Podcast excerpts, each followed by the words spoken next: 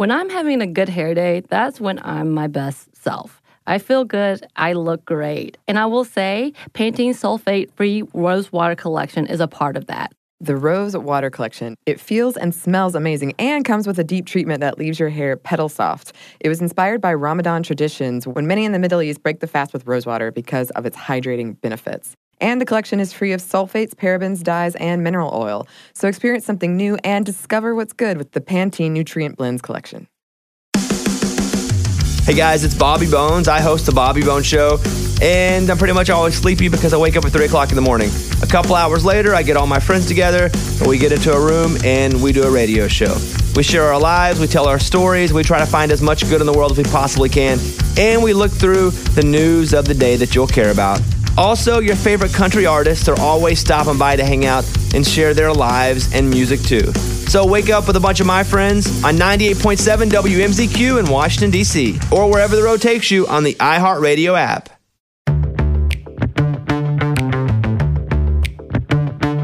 Hi, this is Annie, And this is Bridget. and you're listening to Stuff Mom Never Told You.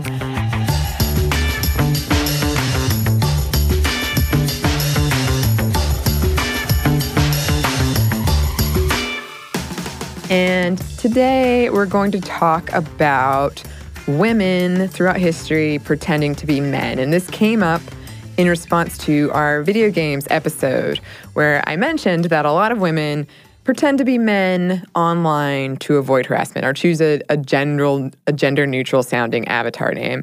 And I didn't realize until some listeners wrote in how common this practice has been throughout history, minus the video game part, the pretending, the pretending to be men to avoid harassment or or to achieve something part. Um, and just an aside, because I am a Marvel geek, this is about Thor and Loki. Okay, so stick with me. Um, Thor and Loki pretended to be women in Norse mythology as a ploy to get back Mjolnir. Um, that's Thor's hammer, of course. And the hammer kidnapper wants a lady in exchange, but said lady says, hell no. So Thor pretends to be her, with Loki pretending to be her handmaid. And the kidnapper was surprised to see his bride, aka Thor, eat enough for 30 men. And Loki explains it away as excitement. and then Thor kills everyone. Anyway, that's a literature example of men pretending to be women that I just thought was so. Uh, I had to share it because um, I am a big Marvel Because fan. you're a because you're a geek. Aw, thanks, Bridget. I mean I say that with love as a fellow geek. You are very lovingly a geek. One of my um, first roles, because I, I do, I have done some acting in my day, and one of my first roles was as uh, cow number one on Noah's Ark, and I was the male cow. and I had like a big like bull ring thing in my nose, and you know, Was this when you were a child or an adult? this was like two weeks ago. Oh, No, no, I was a child. But there's a very embarrassing picture of me having the time of my life, I must say, but dressed as a male cow. okay. So before we get started, um, we did want to include a disclaimer here. We're specifically looking at historical examples of women pretending to be men and pretending to as a way to accomplish a dream or to achieve an occupation, aspiration, or to overcome an obstacle, or for self protection. Um, basically, doing it because being a woman was was it wasn't allowed at that time. Whatever it was they were trying to go after, it was very difficult. And some people were going to talk about possibly did identify as men. Um, history can get really murky around that, and we haven't been really great throughout throughout our history about using the correct pronouns for people or even having language around various gender identities. Uh, we we did try to be thorough. Some some names were on the list and then got removed because we think we should do deeper dives or full episodes on them. Um, we we did our best, but history is not always the best at that. a great disclaimer. I'm glad that you added it. Um, so let's get started, shall we? Art and sports. Women pretending to be men happened all the time in Shakespeare. And it's made all the more confusing by the fact that women weren't even allowed to act in plays during that time. So men playing women pretended to be men. Wrap your head around that. Yeah. Seven out of 38 plays featured women pretending to be men, most of the time for safety because traveling alone as a woman wasn't safe. And you know what? Things really have not changed.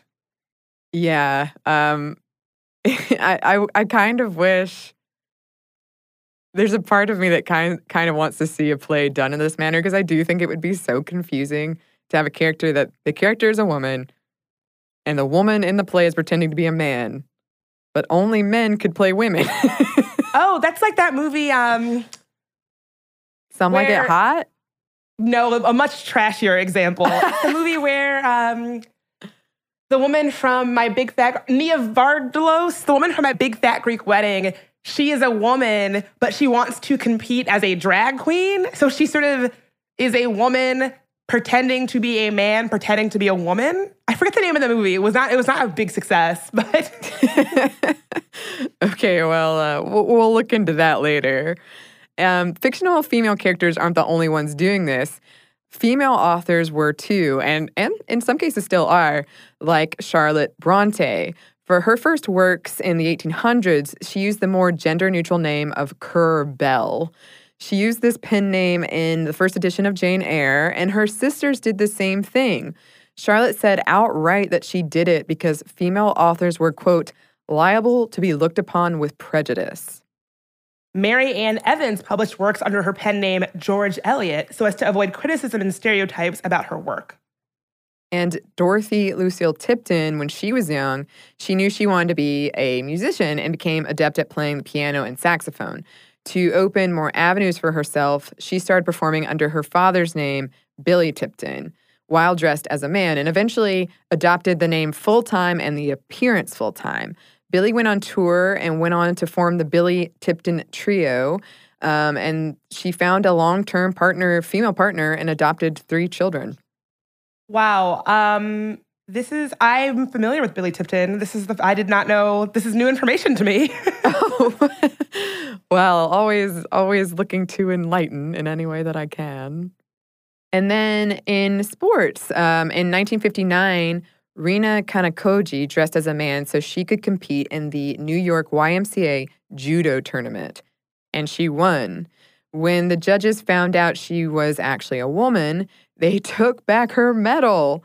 So Kana Kanokogi went to Japan, where she became Tokyo's Kodokan Institute's first female student to train with the men. She later became the founder of the world's first female World Judo Championship held in Madison Square Garden in New York. She was also integral in getting female judo added as an Olympic event. To me, this sounds like the ultimate revenge Yes. story. They took back her medal, so she went to Japan and then started her own own championship held at Madison Square Garden. they need to make this into a movie because I would definitely watch it. Mm-hmm. That actually sounds a lot like the story of Kathrine Switzer, who pretended to be a man to enter the 1967 Boston Marathon, which was a males only event at the time. She went on to win the New York City Marathon in 1974. So basically, when you force a woman to pretend to be a man to compete equally, and then you, you know, don't let her win or whatever, she goes on to do great things and achieve great glory. That's just, that's the moral of this story. It sounds like. well, I can say that um, one of my best motivators is revenge. I can be quite vin- vindictive, but it, it- it's it's good for. Um, I don't know if it's the healthiest motivator, but it is a good motivator. But it certainly is effective. if we look at more modern day times, um, J.K. Rowling, who wrote the Harry Potter books, in case you're unfamiliar, she went by her initials at the behest of her publisher, who told her she'd sell more books, especially to young boys, if people thought she was a man. I tried the same thing when I was doing a lot more writing on the internet. I thought that if I wrote under my first initial, that people would. I don't know. I think I think I at the time it was sort of the highlight of like women getting a lot of trolling for writing online, and I sort of didn't have the emotional capacity to deal with that at the, time, but I still wanted to write. So I thought if I did that, it would help. Um, and I also thought it would take people would take me more seriously. Obviously, I was never as big as J.K. Rowling, but I can understand the sentiment for sure. Not yet, Bridget. There's Not yet. Maybe um, when I publish my wizard novel, you'll you'll all be sorry. Uh, in the early 2000s, feminist lesbian journalist Norah Vincent took vocal lessons and pretended to be Ned Vincent for 18 months, even joining a bowling league to investigate whether or not she'd be treated differently as a man. Yeah, I read all about this when doing the research for for this episode because I'd never heard about it before. And it was kind of sweet because she said in the bowling league specifically that they didn't treat her any differently like um, they were it was just a group of a group of guys that weren't doing this what we hear a lot that men are talking about like just women and having sex that it was just a fun time. And then when she revealed like i'm actually this this journalist who is a, a woman they're like oh wow cool. You still want to be in our bowling league. Sounds like a real strike for gender equality.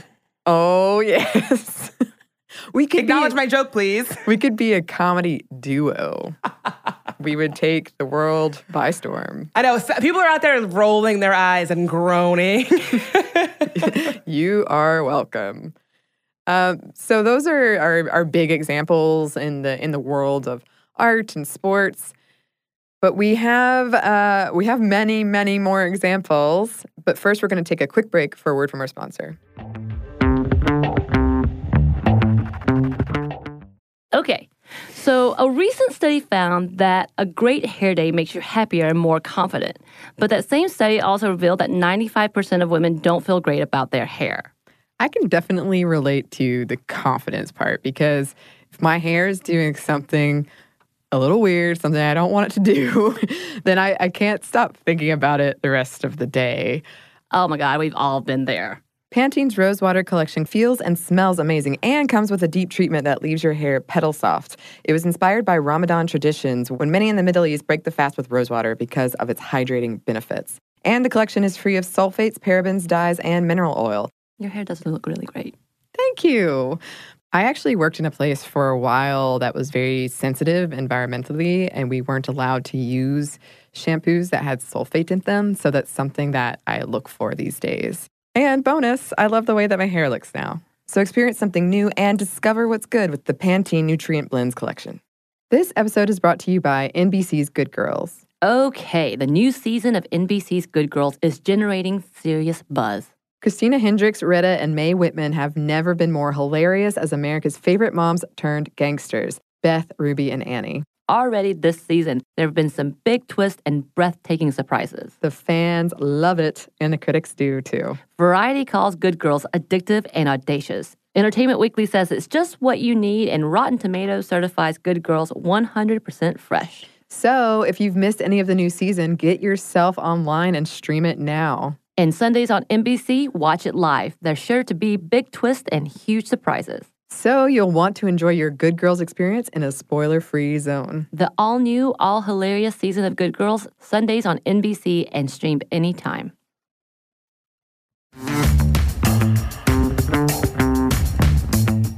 And we're back. Thank you, sponsor.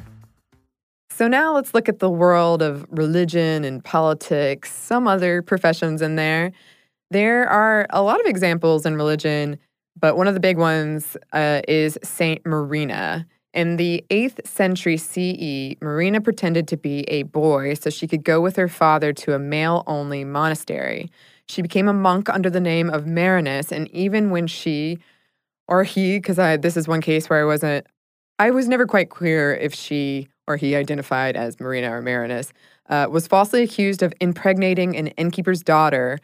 Um, she did not reveal her secret. She raised the child after being kicked out of the monastery, and she was forced to beg for money, and she died without anyone knowing. Wow, my favorite examples of these are when it's it's successful and like it's not discovered until much later, or they get they you know they win whatever the thing is they're trying to win. Take for instance 1809, the family of Margaret Ann Bulkley conspired to make some money by disguising their daughter as James Barry and enrolling her in medical school because yes, back then women were not allowed.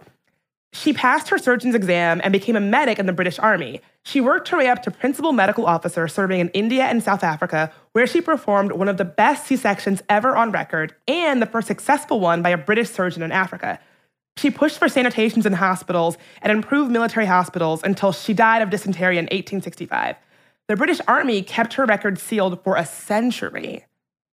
Yeah, that one, um, again, we could do a, a whole episode devoted to to that story. I mean, it's like a movie. It is. So many of these could be turned into movies. I mean, call us up. Not that we have like any rights to anything. I mean, I would want to. I would want to. I mean, call us up and invite us to go see it when it's made. Oh yes, yes. Oh, I will say, my favorite Disney movie to this day is about this very this very thing, Mulan. And we will be talking about Mulan. But first, we're going to talk about Charlotte Parkhurst, who, in order to get out of an orphanage and to be able to support herself, started going by Charlie Parkhurst and introducing herself as male in the 19th century. She learned how to drive horses and she moved out west and got a job as a stagecoach driver. And she was good at it too. She had a reputation. And in 1868, she became the first woman to vote in California when she cast a ballot in the presidential election. It wasn't until she died of tongue cancer in 1979 that her secret came out. Okay, so shout out to Mary Anderson. The New York politician Murray Hall, who had been practicing politics for 25 years, died in 1901. It was discovered that he was actually a she, Mary Anderson. Mary had been smoking cigars and drinking whiskey with the boys for years. She voted, which, just a reminder, women could not do at that time. Unfortunately, she died of breast cancer, which she refused to seek treatment for to not give away her identity. Yeah, um, I read a lot of fun accounts of of her at the drinking drinking saloons. there weren't saloons at that time, but yeah, smoking these cigars, and I think I think she was gambling and playing card games, and because that was what it was expected at the time. That was a very male, like dominated world where you would go do these things as part of the job is to like make connections and stuff. So Yeah, have you ever seen the movie The Associate? I have not. Okay, so the plot of The Associate is basically the plot of every movie where a woman disguises themselves as a man. It's the 80s. Whoopi Goldberg is this smart single woman trying to make it in Wall Street and kind of climb the corporate ladder, but she feels like she keeps getting passed over because she's a woman. So she becomes Mr. David Cuddy, which is her like male identity. And Dianne Wiest is in it, and it's full of hijinks. That's like every movie. Um, Another one is One of the Guys, which is terrible but also awesome, where it's a female, like a high school female journalist who pretends to be a guy because she wants to get a journalism scholarship or some such nonsense. Uh, I actually there's like a I feel like there's an entire genre of women pretending to be men to get some sort of career advancement, and hijinks ensue. You know, I feel like that's a that's a whole thing. hijinks ensue indeed. Um, well, you're always adding to my the movies that I need to watch to get caught up in pop culture. I mean, just one of the guys is not a good movie, but it, if you're like hungover on a Saturday, perfect. okay, I'll I'll put that in the back pocket. Let's move on to to war and to explorers, because women pretending to be men to participate in war has been a fairly common practice throughout history, and we're gonna start with Mulan. Yay! I'm sorry. I love I love Mulan. It's the best Disney movie. It's so good. The soundtrack still slaps to this day. To this day, if I have to get work done, I listen to that one song. Um, Is it Be a Man? That's my favorite. oh, Be a Man is good. Um, I also feel like if you hear the if you hear the phrase "Let's get down to, to business,", business. you can't think anything other than to defeat the Huns, right? it's impossible. It's impossible. anyway, let's get down to business and talk about Mulan. Yeah, because Disney did not invent this story. They definitely expounded upon it. You mean Um, there's no talking dragon in real life? well, I can't say for sure. I wasn't there. Um, it's based on a poem that goes all the way back to 6th century CE from the Ballad of Mulan. Quote, Her comrades are all amazed and perplexed. Traveling together for 12 years, they didn't know Mulan was a girl. The he hare's feet go hop and skip. The she hare's eyes are muddled and fuddled. Two hares running side by side, close to the ground, How can they tell if I am he or she? And I think from that, Disney made a whole movie. Maybe there's more I'm hey, unaware talk, of. Talk about extrapolating into something great. right? Sweden actually has their own version of this story with Elisa Bernenstrom. During the Finnish War with Sweden in 1808 and 1809, Elisa pretended to be a man, undeterred by the Swedish army's no women allowed policy of the time. She found her way to her husband in Stockholm and stayed with him where she served in the Queen's regime. When she was discovered, her service was commended. So this again, this is like a like an example where she does a good thing and people are like, "Yay, we're glad you did this." Yeah. Britta Hagberg did the same thing in 1778 during the Russo Swedish War, posing as a man so she could join the Swedish army and find her husband. She refused treatment when she was injured, but was found out anyway. Instead of punishment, she was rewarded for her courage, and she found her husband. And of course, no conversation about women pretending to be men in the military is complete without discussing Joan of Arc. In the 15th century, Joan of Arc took on a male persona to protect her virginity and to lead the French army during the Hundred Year War. She was captured, revealed, and burned at the stake for heresy at age 19. At age 19, I feel like I always forget how young she was. Yeah, can you imagine? Uh, no, not really. not really. There's a pretty good uh, drunk history about this whole thing from forever ago, I'm sure, but I remember I remember that episode pretty well. Um, we have the story of Hannah Snell. After her infant daughter died and her husband deserted her, Hannah took on the identity of James Gray and went in search of her husband. When she learned he had been executed, she joined the Royal Marines and went to battle twice. She didn't reveal herself to anyone until after her and her shipmates returned to England and she managed to secure a military pension, which was really rare. I mean, I guess obviously because not too many women were in the military. Um, and she opened a pub appropriately called the Female Warrior. Oh, I love that. I'd go to a pub called the Female Warrior. I wonder if it's still open. Listeners, let us know if you know. There's also pirates. That's right, pirates. Anne Bonny and Mary Read. Now, just keep in mind, the stories of the early lives of both of these ladies are highly speculative. Most of the information comes from one source, thought by some to be penned by the pseudonym of Daniel Defoe. Okay, so let's start with Anne Bonny. She was born in Ireland in 1698, and she was the baby of an affair between her father and his former wife, who left after this incident their maid. Supposedly, he dressed her as a boy and introduced her as a child in his care to avoid any scandal. However, scandal could not be escaped, and the family moved to South Carolina. She became a bit of a firecracker, and Bonny did, after her mother died, allegedly killing a servant girl and a man who tried to rape her. Her father believed her behavior was hurting his business, so he disowned her, and she went on to marry James Bonny, who was a poor sailor. She didn't really settle down, though, keeping up her rebellious behavior, spending a lot of her time sleeping with a bunch of fellows and a lot of her time drinking. One suitor particularly enraptured her, and she left behind her husband and joined his crew. One tale suggests that her first act as a pirate was standing over a mannequin smeared with fake blood, limbs all twisted up, and an axe overhead, and that seeing this, a passing French ship gave up their cargo, no question. When one of her crew members talked some trash about her, she stabbed him in the heart. While on the ship, she dressed as a woman, but when in battle, she dressed as a man. According to a few sources, the ship Bonny was on possibly conquered the ship that Mary Read, a woman dressed as a man, was sailing on.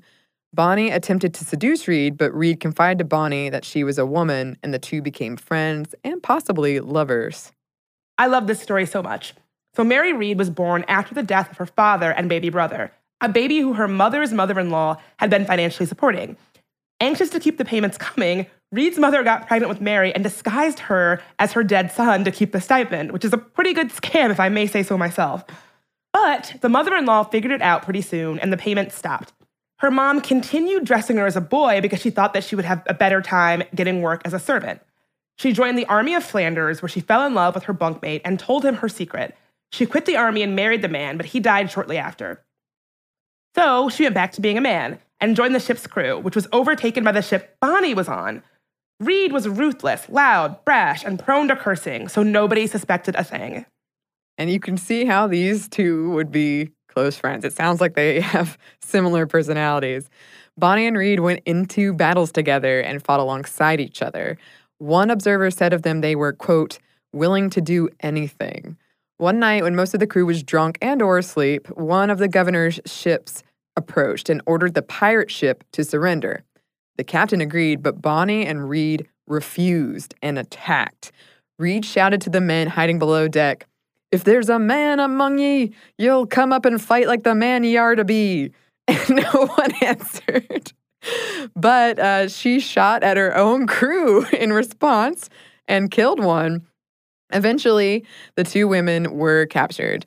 The captain, Bonny's lover, was sentenced to hanging, and when his request to see her one last time was granted, the last thing she said to him was, quote, "If you had fought like a man, you need not have been hanged like a dog." That is cold. It's so cold. Bonny and Read were also sentenced to hang, but were both granted a stay because both of them were pregnant. Read died a year later, but Bonny was released and went on to get married and have kids. Yeah, speculation or not, those are pretty amazing stories. Oh my God, if you were casting this as a movie, who would you cast as Bonny and Read? Ooh. Oh, I don't know. Who's a who's a firecracker in Hollywood? What what what do you think, Bridget? Um, oh God, what a question. Um, I would love to see. Um, can I say I'm gonna I'm gonna mix it up. I'm gonna go Cardi B, Tiffany Haddish. Oh, I love it. Wouldn't that be hilarious? Yes. Or like um, Melissa McCarthy, Tiffany Haddish would be good. That Oh, would be funny. Wouldn't that be funny? Interesting. Um yeah, I, if anyone I'm has thinking of it as a comedy. you, you clearly are. I mean, it's comedic. There, or it could be read that way. I suppose it's not. I, I'm assuming there's a lot of speculation in here, um, which is makes it easier to laugh at. But um, perhaps not. Perhaps not. If anyone has any ideal casting, please send it our way. We'd love to love to cast this. Also, nobody steal our idea. This is I don't know what the copyright issue is. Whatever. We're cop- this is going to be a Bridget Annie production. No one. We're gonna. No one steal this idea. You can't have it. It's ours. I'm pretty sure that's that's how it works. It's like the law of dibs or something. If you say dibs on a podcast, that's legally binding. Yeah, that that's what I understand. Maybe we should do a production of it, Bridget. Oh my god! okay, we got to move on, or we're, gonna, getting way off track here. Um, we do have some more war stories for you, but first, we're going to pause for one more quick break for a word from our sponsor. Okay. So, a recent study found that a great hair day makes you happier and more confident. But that same study also revealed that 95% of women don't feel great about their hair. I can definitely relate to the confidence part because if my hair is doing something a little weird, something I don't want it to do, then I, I can't stop thinking about it the rest of the day.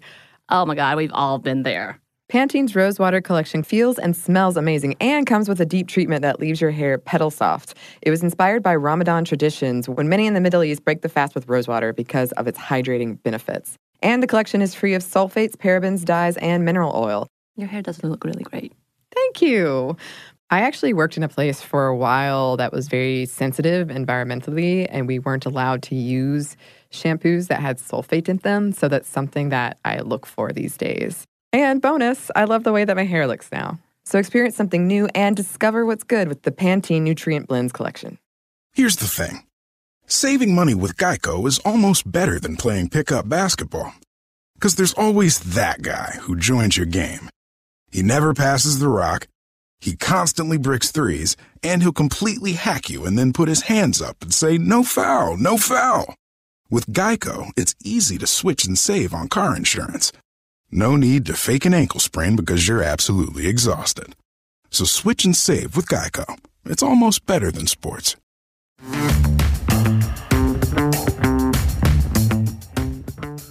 And we're back. Thank you, sponsor. So during the Revolutionary War, Deborah Sampson joined the army under the name Robert Shurtleff, and she served for two years, undertaking dangerous missions and treating her own injuries to avoid discovery, including digging out a pistol ball from her own leg. When she was found out, she was honorably discharged and became the first and only woman to receive military pension for this war. She also became the first woman to go touring, presenting hour long lectures about her experiences, sometimes in military dress. After her death, her husband successfully petitioned Congress to receive payment as the spouse of a soldier. In their decision, Congress said history, quote, furnished no other similar example of female heroism, fidelity, and courage. I would have been at that tour, man. wow. Again, it seems like when women do this, a lot of the stories end with them doing a great job and, it, and like it being accepted as a as a heroic thing. I wonder how many women either never got caught or whose stories we don't hear as often because they aren't as um, I don't want to say upbeat, but you know, inspirational or yeah, it didn't it didn't end with right. like an award and like a, a lecture circuit or something. Yeah. That brings us to the Civil War, where over 400 women posed as men to serve, here are just a few. During the Civil War, Malinda Blalock pretended to be a man named Samuel to enlist in the war and join up with her husband, which she did. And the couple went on to desert their posts and became scouts for the Union. Canadian Sarah Edmonds also joined the Union during the American Civil War, disguised as a man, and she served as both field nurse and spy. She didn't check in to a hospital when she contracted malaria to protect her identity, but when she got better, she went back to being Sarah Edmonds and worked as a hospital nurse. Jennie Irene Hodgers became Albert Cashier to enlist as a soldier under Ulysses S. Grant during the Civil War and fought over 40 battles.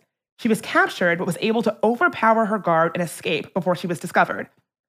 She did not drop her Albert Cashier persona after the war and took on all sorts of professions. She drew a veteran's pension and voted.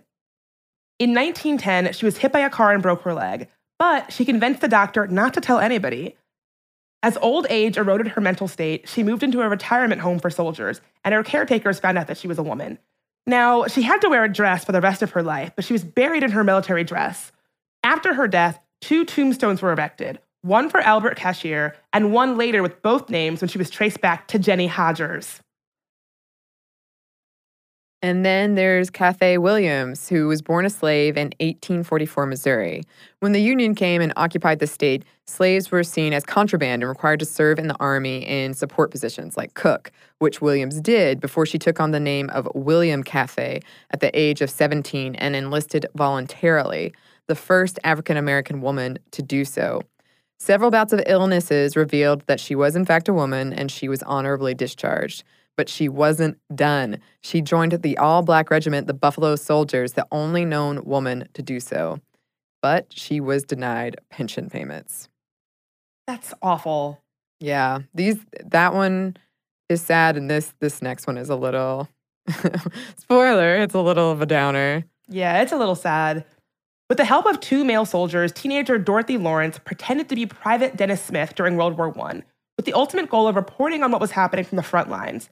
She landed a job as a royal engineer and laid mines on the front lines, but grew worried that the men that helped her would get in trouble if she was discovered and confessed. The British Army interrogated her to make sure she wasn't a German spy. Now, once they determined that she wasn't, they sent her home and made her sign an affidavit to ensure that she wouldn't tell anybody because they didn't want other ladies getting ideas. This meant she couldn't get any work, and even when she told her story at the war's conclusion, the War Office censored much of it. She was institutionalized at an insane asylum where she died in 1964. That's yeah, that's a bummer. We we ended we we ended the episode on a bummer because that is um, all of the names that that were on our list. And she never even got to tell her story, really. I know. Um, and it's an amazing story. So many of the of these things we've talked about are stories that deserve to be told and that we really could have made entire episodes about. Um, it's it's quite amazing. I'm always surprised, and I shouldn't be, but history history has so many stories that are fascinating. Hollywood couldn't do it better, one of my professors said once. Absolutely. These stories read like something out of a fascinating novel. It just goes to show our, our history can be pretty interesting. Absolutely. If there is anyone that we left out or anyone you would like for us to expound upon, listeners, please write in. Please write in with your ideal casting for any of these. We'd love to hear that as well. Um, and that brings us to listener mail. Sam wrote, I listen to Sminty every week and have been fascinated by some of the emails you have read about the Name Change podcast, as well as the comments on the Facebook page. I noticed two disturbing paradigms emerging in them. The first is the belief that all members of a family having an identical surname means that the family is more, quote, cohesive or more of a unit. I find this idea to be anti blended family. As someone raised by a step parent from the age of seven, I have experienced this bias for the majority of my life. The second disturbing paradigm emerging in these emails is that men own names and women do not. For example, I've often heard women say, Well, my last name is just my father's name, so I'll take my husband's. Why does the husband in this scenario own his name while the woman is merely borrowing hers from her father? A more internally consistent sentence would read, My last name is just my father's name, so I will take my father in law's name. But I'm sure you can see that that sentence sounds off. The second paradigm is epitomized in the idea that a woman should, quote, change back after a divorce as if she were just borrowing the name from her husband. Although it is interesting and worthwhile to listen to different women's experiences, framing this topic as being about individual women's choices obscures the more insidious ideologies that pervade our society. And I thought this was so such a great email um, because it's true. It I um on one side of my family there is a lot of there's so many different names. Um, but they they are definitely a cohesive family unit and I, I, I understand the like ease factor for sure um, but i think it is worth looking into why we we feel this way and just like on a deeper level what has influenced this whole idea of um, women changing their names definitely and i, I i've said this a hundred times every time we get another letter, it makes me, it adds another wrinkle to the conversation. And it just, this conversation is so nuanced and there's so many different reasons why, why not, complications, misconceptions. It just, yeah, we have to do that episode where we just read these letters because it's there's so many, and I, as a non-married person, sort of didn't realize what a fraught issue this is for so many of us. Yeah, I didn't either, and it's it's been really fascinating and it's such a complex issue. It really is. Definitely. Megan wrote, I love the podcast, and I have to say it is always a joy when there's a new episode. Thank you, Megan. I wanted to respond to your discussion on Brett Kavanaugh. Mainly, I would like to share two pieces of advice I've received over the years about contacting senators. I've met a few people who've been on the receiving end of those phone calls to congressional offices. Like you both said about people being more likely to call if given a script, the interns I know at various offices agree that people who may be using a script and personal reasons for a position are what makes for a compelling case that is more likely to gain a senator's attention. Along with this, scripts can be handy to avoid going off tangents, prevent any disrespect, and to stay on message. While some say that scripts may seem insincere, my friends who have received these calls are more likely to pay attention if you are succinct, clear, and respectful. Anyway, I thought I would share my two cents regarding calling senators. Um, thank you, Megan. As someone who has also fielded these calls. I completely agree. I know the advice I gave was that if you're a little bit anxious or don't know what to say, having a script can help. But even if you just tack on a quick personal reason to the end of that script, that can be good too. But as Megan said, the main thing is that you want to stay clear, succinct, and respectful. As y'all know from this podcast, I am a talker. I will go off on a tangent. I will bring up a random movie. I will, you know, that the person on the other end of the call would be exhausted by me and would like hang up in the middle of the conversation, if not for my script. So, Megan, you are very accurate. Thank you for writing in. Yeah, and I, I think from the the scripts that I've used, usually there's a there's a space. Like if you would like to insert personal story, do so here, but keep it quick. Like because uh, you also want other people to be able to get through too. And um, yeah, I'll definitely like my mind will go totally blank if I don't have something in front of me on the phone. I like, this is true. When I call my mom, I write down like bullet points. Oh, when I call for a pizza, I have a, I have a script written out. Because you never know what your, your brain's going to do and you want to be prepared. Um, so, yes, thanks to both of them for writing in. If you would like to write to us, you can. Our email is momstuff at howstuffworks.com. And you can always find us on Twitter at momstuffpodcast and on Instagram at Stuff Mom Never Told You. And thanks as always to our producer, Andrew Howard.